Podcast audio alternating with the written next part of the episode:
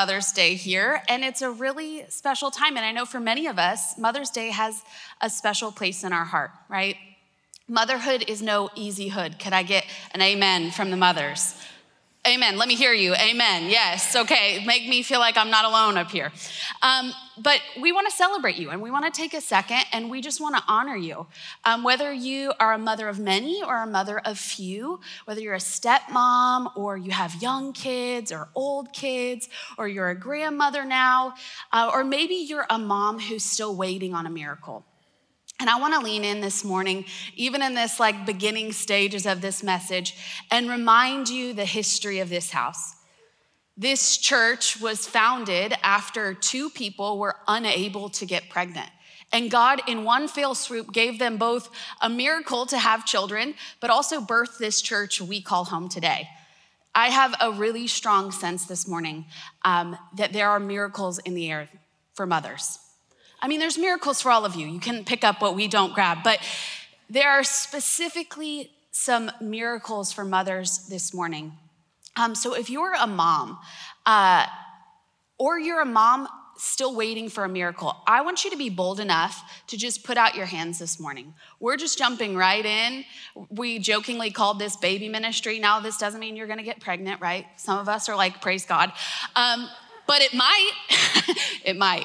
Uh, so if you're a mom this morning, um, I just want you to put your hands out and we're just going to pray. And if you're around a mom with their hands out, I just want you to stretch your hands towards them. Yeah. Holy Spirit, we thank you. We thank you for mothering. Jesus, we thank you that we don't have to do a single thing alone.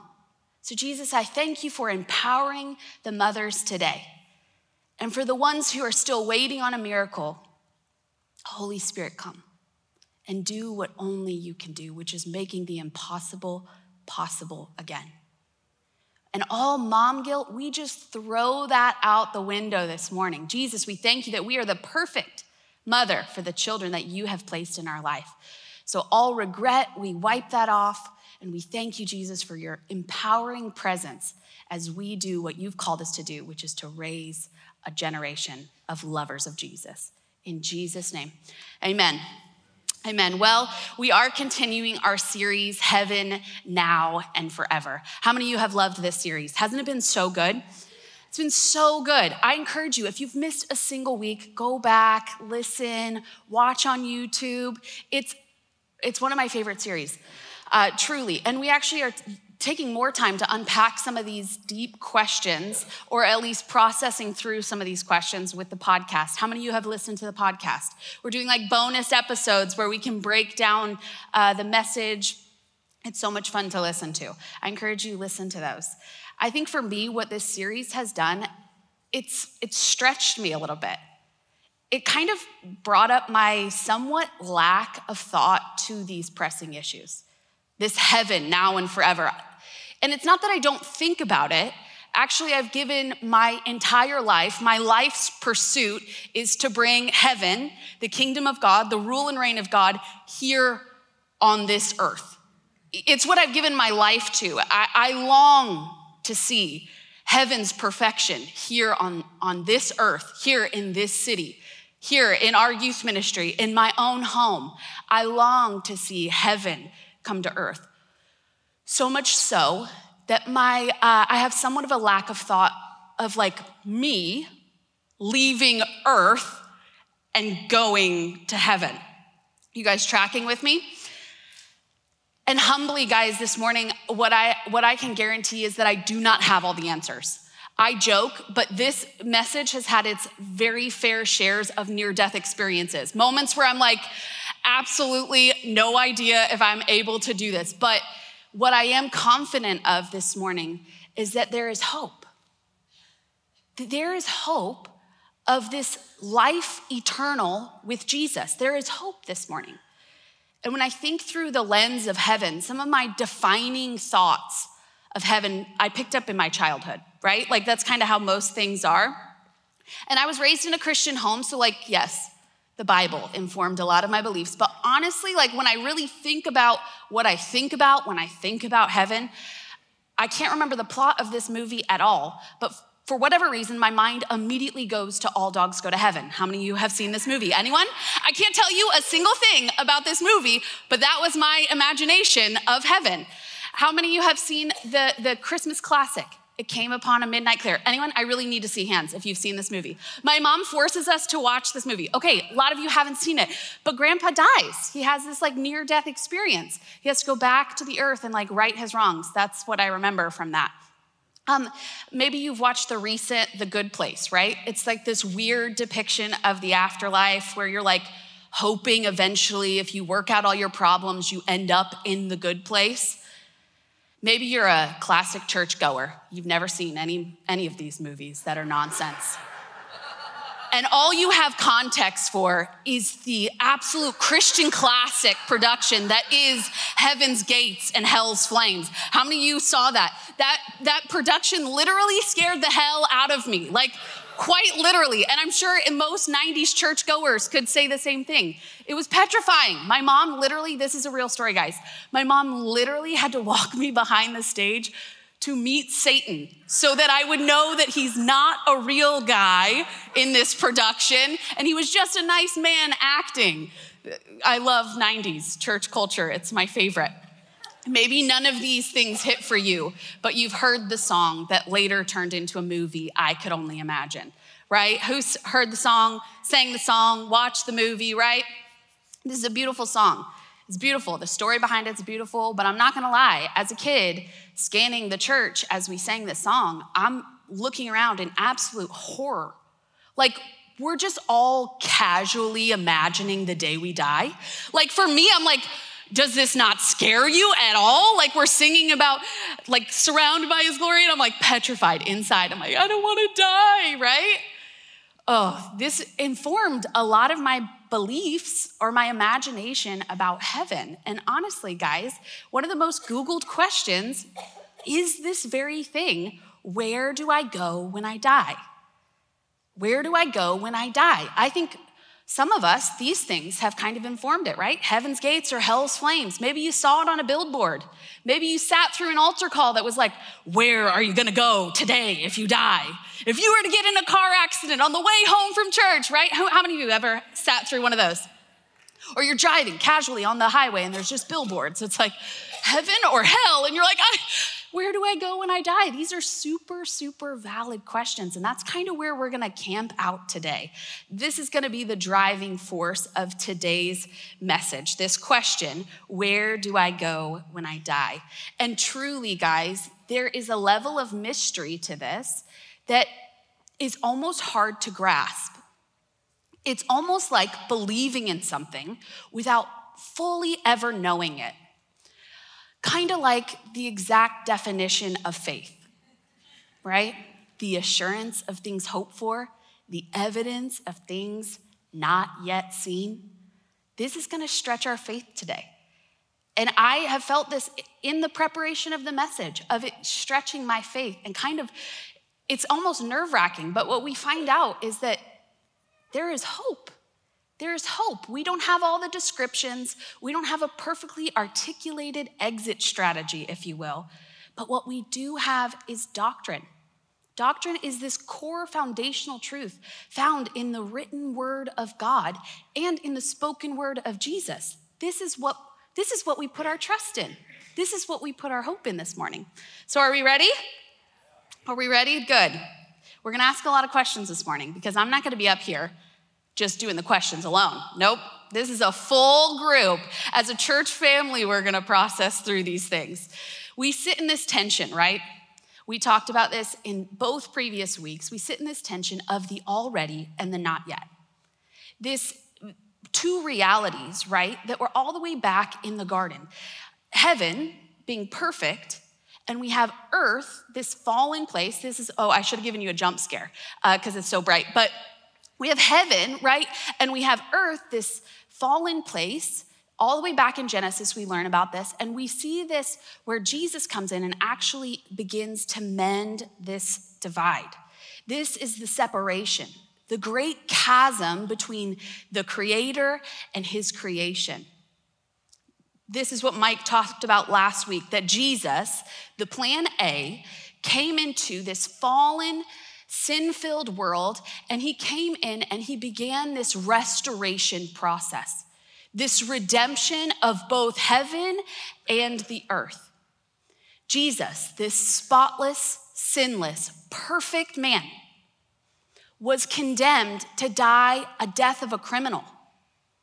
The ultimate punishment, where he swallowed he swallowed all of our judgment, all of our, our sin, all of our shame. In this moment of Him closing the chasm between creation and the Creator, Jesus has a very unlikely conversation. We're gonna flip to Luke 23. I'll give you just a second. If you don't have your Bible this morning, we will have it on the screens. But we see that in this, in this place of this excruciating death, Jesus was actually not alone on the hill of Golgotha that day. Jesus was surrounded by two criminals, people who deserved, right? We talked about this last week, who deserved the judgment that they were given. Jesus found himself surrounded with these two people. And while Jesus is up there, willingly giving his life. Let's remember the gospel here. Willingly giving his life for us. They begin to mock him. The guards are like, if you're really Jesus, if you're really the Christ, why don't you save yourself? And one of these criminals actually join in on the mockery. And he's like, well, yeah, king, why don't you come and save us? And the other criminal looks to the other criminal and he says, we deserve to be here. We're going to pick up in verse in verse uh, 41. Do you not fear God since you are under the same sentence of condemnation? And we indeed justly, for we are receiving the due reward of our deeds. But this man has done nothing wrong. And he said, Jesus, this criminal turns to Jesus and says, Jesus, Remember me when you come into your kingdom. This is a powerful moment.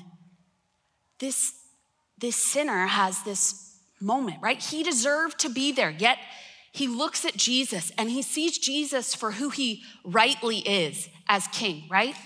There is no kingdom without being the king. And in this moment, he repents, and, and Jesus has this unlikely response. It's not the response we would think, right? You would think that Jesus is like, obviously, based on the decisions of your life, you deserve to be here, right? He could have said, You've made your cross, now die on it. He literally could have said that. But instead, this is Jesus' response. He says, Truly, I say to you, today you will be with me in paradise. Truly, I say to you, today you will be with me in paradise. This is, what is this? What is this invitation? What is, what is Jesus saying here? Maybe you've read this before and you've kind of interchanged this word paradise for heaven, right? Today you will see, you will be with me in heaven. And I wouldn't say that's necessarily wrong, but Jesus specifically says, Today you will be with me in paradise. So, the first question we have this morning is what is paradise? Did he like misspeak? No. Jesus was intentional with every word. And Jesus' invitation was to paradise. And maybe when I said paradise, you have something that clicks in your mind, right? I jokingly said on the podcast that it was like uh, some sort of uh, screensaver, right? Uh, maybe for you, uh, it's an all inclusive resort. Paradise? to a sandals resort. All I think about is the office when I say sandals resort. But maybe for the moms with young kids, it's a bathroom trip alone, right? It's paradise. The thought of it, it's so distant, but it sounds so good. Maybe for some of the graduates, it's the final, final, finally being done, right? Amen? Most of them are at graduation right now. But what is this word paradise? Why is this invitation so specific? Now, we don't talk about paradise a lot, but what, what we do know is that the Bible does mention it. The Bible does mention uh, this fading away of the old heaven and the old earth. Um, we believe, and um, we often say here, that the cross was a smashing success. That the cross did everything it intended to, which is full redemption, that it's redeeming us completely. Remember, swallowing all of our judgment and all of our shame. The cross was a smashing success. And now, as sons and daughters of God, we live in this righteous place of being made holy by the sacrifice of Jesus. Guys, this is really good news for us. This means that we don't hold on to the belief that there's a period of cleansing. Now, we're gonna get into this more next week. Thank God for Die, right? Amen, amen, amen. Everyone who's preached in this series, we're like, okay, Die, your turn. But we'll talk about that next week. But but he makes this invitation so specific. And I, I want to propose this morning that paradise is a heaven 1.0. It's, it's a first version of heaven without the full redemptive plan of this new heaven and new earth. And the Bible actually talks about this in Hebrews 1:10. says, "Lord, you laid the foundation of the earth in the beginning, and the heavens were the work of your hand. They will perish, but you remain. They will wear out like a garment. So, this verse not only tells us there, there's a heaven 1.0 and an earth 1.0, the place we live in now, but that these things will actually fade away. But Jesus never fades away. Your presence remains the same. We believe that paradise is a place where Christians go when they die. But this isn't our forever home. This isn't the final spot, right? It says that the heavens and the earth will fade away. So this brings us to the question when, in the grand scheme of all of life, when is this invitation to paradise? We, again, guys, humbly, we do not have all the answers. But when we begin to do like a word study in the Bible about this invitation to paradise? These are some of the questions that begin to pop up. Paradise, before it was translated into English, just means uh, paradisio in Greek, which is translated to garden. And many people would understand, hearing Jesus talk about paradise or even the reference to paradise, would understand this to be the garden, right? What we talked about week one Garden of Eden, where there was no separation between man and God where, where life was lived to its fullest, this was the Garden of Eden, the intent that God had for his people.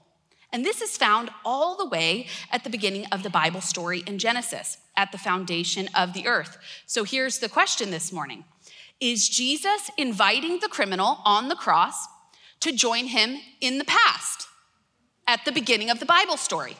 Is he saying, let's like back to the future, right? It's a little bit of weird future tripping to go all the way back to the beginning of the Bible. Is that the paradise he's inviting him to? Okay, you guys are tracking? But in Luke, he says, Join me today in paradise. Is this like later today, immediate future? Is he inviting them to the past, right? Or this later today, immediate future? We like our options right now? Can you see why I wrestled with this message? But wait, we have more options. This is brought up again in Revelations 21. John on the Greek island of Patmos, and if you didn't read your Bible, that sounds like a Star Wars place. Like when I read that, I, it sounds like it belongs in Star Wars. But he has this moment, he has this moment in Revelations 21, right? We've read this in this series as well. Then I saw a new heaven and a new earth. For the first heaven, heaven 1.0, and the first earth had passed away, and the sea was no more. I saw the holy city, New Jerusalem, coming down out of heaven from God, prepared as the bride adorned for her husband. And I heard a loud voice from the throne saying, Behold, that's my best God voice, sorry. Behold, I don't know. Behold, the dwelling place of God is with man. Hmm. John goes on to describe in detail this new garden city with its very defining features as what you find in the Garden of Eden. So, John has this vision where he sees the new heaven come and the new earth. So is paradise in the like future, future, like eternal end game future? Because this is what John is describing. So here are our options. in the grand scheme of things, is paradise in the past? Is paradise in this immediate, like I'll meet you later today, future, like Jesus talked to the criminal? Or is paradise in this future, future, new heaven, new earth? Is that the invitation? You guys tracking with me? You're with me? I like to say to the youth, are we living? Are we laughing? Are we loving? They love that. They think it's funny. Well, I think they think it's funny, and that's all that matters. It's kind of confusing, right? It's kind of confusing. And if we didn't have enough options, we have one more. We see this paradise word referenced again. Paul was mysteriously once caught up into this place of paradise. I love how he tells his account. I feel this so deeply. As I wrestle with this message, I feel this so, so very deeply, right? Second Corinthians 12, he says, I know a man in Christ. Now, I don't know why Paul has to be confusing right off the jump. This is already a confusing topic. Paul is talking about himself, Paul. He says, I know a man in Christ. Paul, just say, I once, right? Just like break it down a little easier. He says, I know a man in Christ once, 14 years ago, was caught up into the third heaven, whether in the body or out of the body. I don't know, but God knows. I love that. I'm like, I don't know, but God knows.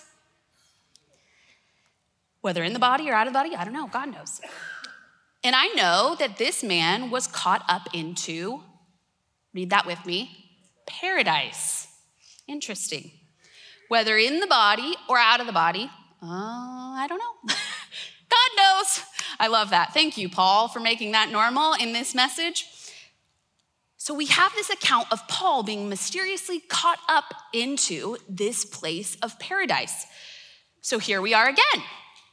When is paradise? Is paradise in the past, like the Garden of Eden, all the way back at the beginning of the Bible? Or is paradise this invitation to the immediate, like I'll see you later today, future that Jesus invites the criminal? Or is paradise like what John sees, this end game, future, future, new heaven, new earth? Or is there an element of paradise that you can be mysteriously caught up into today, in the now? I want to propose this morning that the answer to these deep theological questions and all of these mysteries is yes. yes, right? Well, just yes. Because as we read, there's elements of this paradise realm in all of these. Now, we said that paradise is a place we go when we die, but there's elements of paradise that can actually be strung through all of these realities, right? In the past, in the later today future, in the future, future end game, and also elements of paradise in the now. I had this uh, prayer appointment a while ago. Prayer appointment, if you didn't know, church lingo, that's a kind way of saying deliverance, um, which I would like to completely normalize deliverance, right? We all need to be rescued from something. And I realized as I was parenting, as I was mothering, I had a real fear of death. This question, where do I go when I die? Forget about the location. I was just scared to die.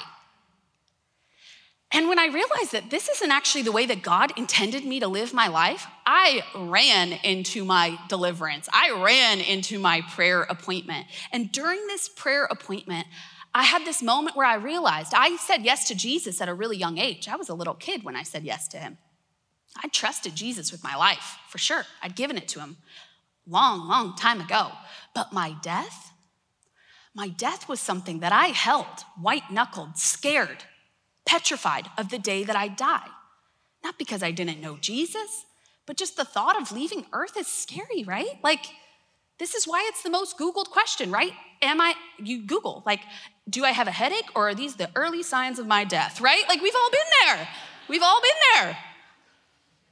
it's scary. It's scary. And in this moment, I had this breakthrough moment where I handed back to Jesus, the rightful owner of my life, yes, but also my death and every day in between. He can be trusted. He has good future for you. He has a place that is indescribably beautiful, indescribably better than this life we could ever live. This is the invitation that Jesus has for us. This closeness, this trust of giving him your life, yes, but also your death and every day in between. As I'm wrestling through all the questions, right? just absolutely bogged down. Again, I joke, but seriously, and Julie can attest, this message had its own near death experience multiple times. I'm like, I don't know. And I was, you know, processing in the only place I have even remote clarity of thought because there's childcare at the gym. Um, I'm walking on the treadmill and I have this moment of clarity as I'm like, okay, Holy Spirit, like, you're the revealer of Jesus, right? Reveal what these scriptures are saying. Like, is it here? Is it there? Is it when, where, who, what? Help. I had this moment with Jesus, and before I could even get the question out, before I could even really vocalize this question, I want to propose today that maybe we've asked the wrong question. Maybe I led you through the wrong questions. Maybe wrong is too harsh of a word, but what if there's a better question today? What if it's never supposed to be boiled down to the what and when and where is paradise? What if there's a better question? What if the question was, and this is the question that I asked Jesus at the gym Jesus, is the focus you? Jesus, is, is the focus of paradise you? Is the focus of all these questions your presence? I began sobbing. Guys, it's like the room flipped upside down and I could see clearly. Of course, of course, all of this revolves around Jesus. Jesus is the reward. He is the end game. He is the past. He is the immediate future. He is the now. And guys, the good news is He is the future future. Jesus is the end game. The focus was never supposed to be about when and where. It's always about who will I be with? Right, guys? And if that's the question, that's easily answered. Luke 23, he says, Today you will be with me in paradise. He is this central piece. He is the thing that weaves together all of these different realities. Jesus, actually, the night before his crucifixion, he tells his disciples, he reminds them of this very reality. He says, Do not let your hearts be troubled. Trust in God. Trust in me also. There is more enough room for me in my Father's house, right? It's a big, big house with lots and lots of room. That's not in there, but it matters it matters. If it weren't so, I would not have told you that I am going to prepare a place for you, right? He has crafted out, He has made way where there was no way, in the middle of where we should be judged, where we should be hanging on the cross. Jesus paves a way for us to meet with Him. I will come get you so that you will be with me where I am. This is the good news that we can trust Jesus the Alpha and the Omega, the beginning, the end, with our life, yes, but also our death and every day in between. He is in the now and He is in the forever. This is wildly exciting news, guys, because this means that paradise.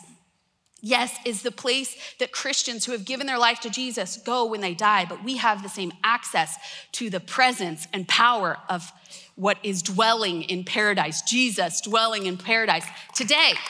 This is beautiful. This is the invitation. Okay, as I was preparing uh, for this message, I read this super fascinating book. It's called Imagine Heaven. And it's these stories, these NDE, these near death experience stories, um, that he spent 35 years writing this book.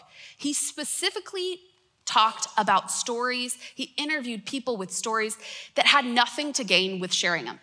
right? There was no book deals. He talked to a lot of kids, right?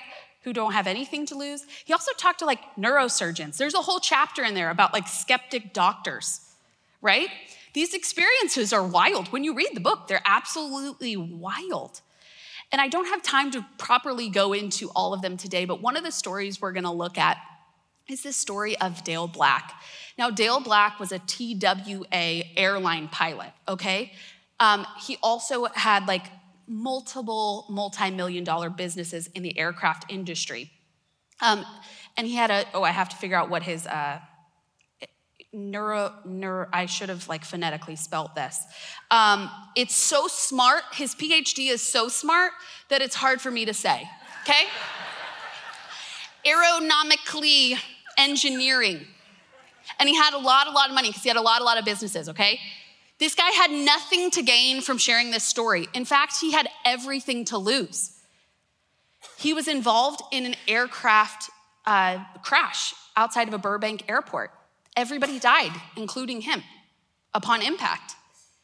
He had this near death experience, and he describes his entrance into paradise. He describes this beautiful garden city. These are his words. You can read it in the book. Beautiful garden city, city and all of the elements the grass, the sounds, the music. When people describe their time in these near death experiences, they talk about like every sense. All five senses were engaged in this place, yet five senses were not enough to fully grasp how beautiful and majestic and amazing this place is. We're gonna listen to Dale tell his story. And this is at the very, very end, after he has somewhat of a tour through paradise. And this is the very last moments of his near death experience. Did you, did you see Jesus? Later, I did. That was the last thing that happened after going through the city and asking questions and going through at the very last moment. I had been ushered closer and closer toward the light, toward the light, toward the light. The light that's in the center, center of the city? Yeah. And then there was a stairway eh, that was near the glass sea, which it looked like a sea and a stairway that went up, and a large angel with the most uh, power, if we would say that. And it was clear that he was basically in charge of that stairway. And uh, I be- just began to communicate uh, to this angel heart to heart. Again, it's hard to say, did we talk? It seemed like it, but then it seemed like we didn't. This communication was, was just impeccably pure. And I began to recognize I can't go up there. I can't go up. I, I can't go up and still go back. And I was thinking, go back. Go back? What, what, what do we mean? What's that mean? And as soon as I'm thinking, go back, the angel moved just to the side. But I looked into the eyes of the warmest, kindness, most wonderful. I knew this was the Son of God. I knew this was my Savior. And all of a sudden, my knees buckled, my legs lost their strength, and I just went down. I couldn't stand. I was, I was not worthy to. I was not worthy to stand in his presence. Funny that I didn't feel worthy to be in heaven, yet I knew I was worthy in the early part.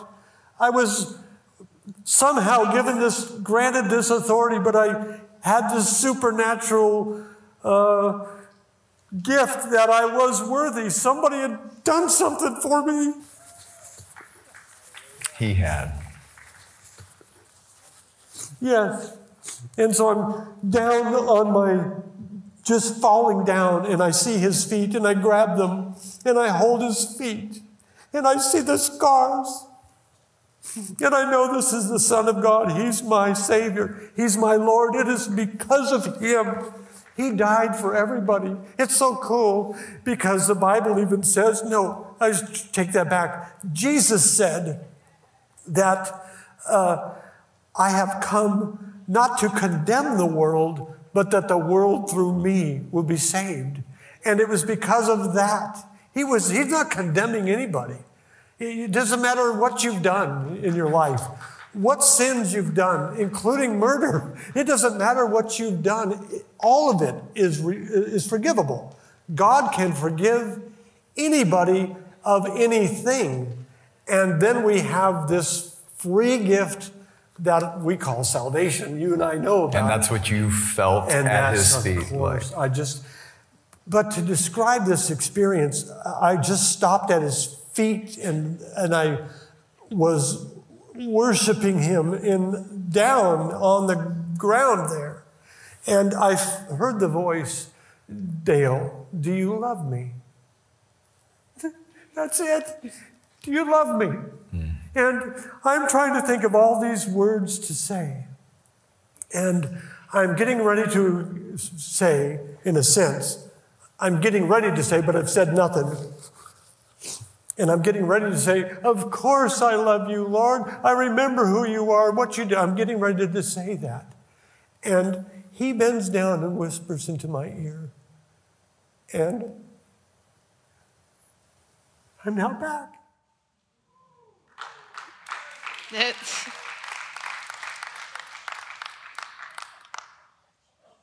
what a story. Do you love me? Do you love me? You can see it in Dale's eyes and you can hear it in his voice. And now he was a believer with this experience. He, he loved Jesus before he died and he has this experience. He knows of what Jesus has done, yet he's shocked that he would do this for him.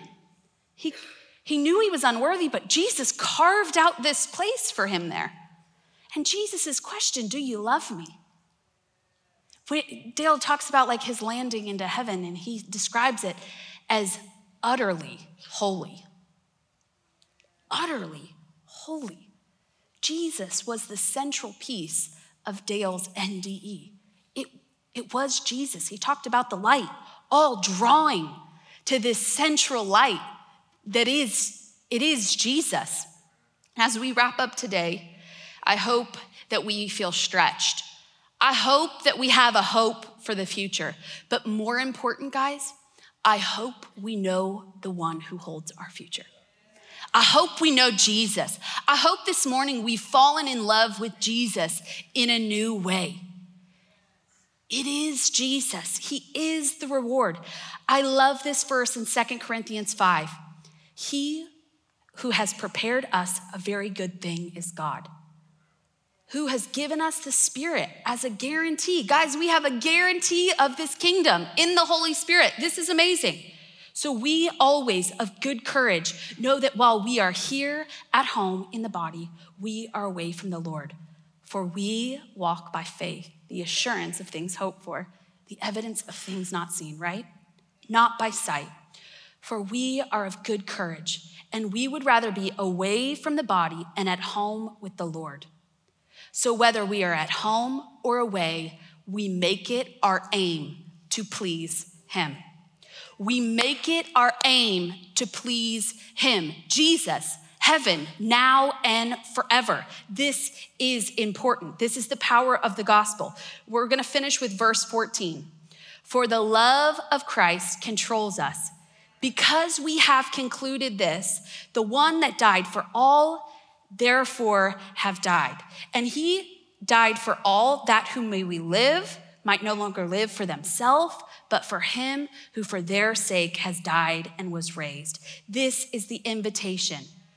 This is the invitation of the gospel that Jesus' presence is the central piece of our life here on earth, but also now and forever. It is Jesus. Man, we love you, Jesus. We thank you, Jesus, that this is the reality, that you are the rightful owner of our life and our death and every day in between, and you invite us to this perfectly holy place. We say thank you to you, Jesus. We worship you in the same way Dale talks about. God, let us fall to your feet this morning and bring you praise. You are worthy of it all. In Jesus' name, amen.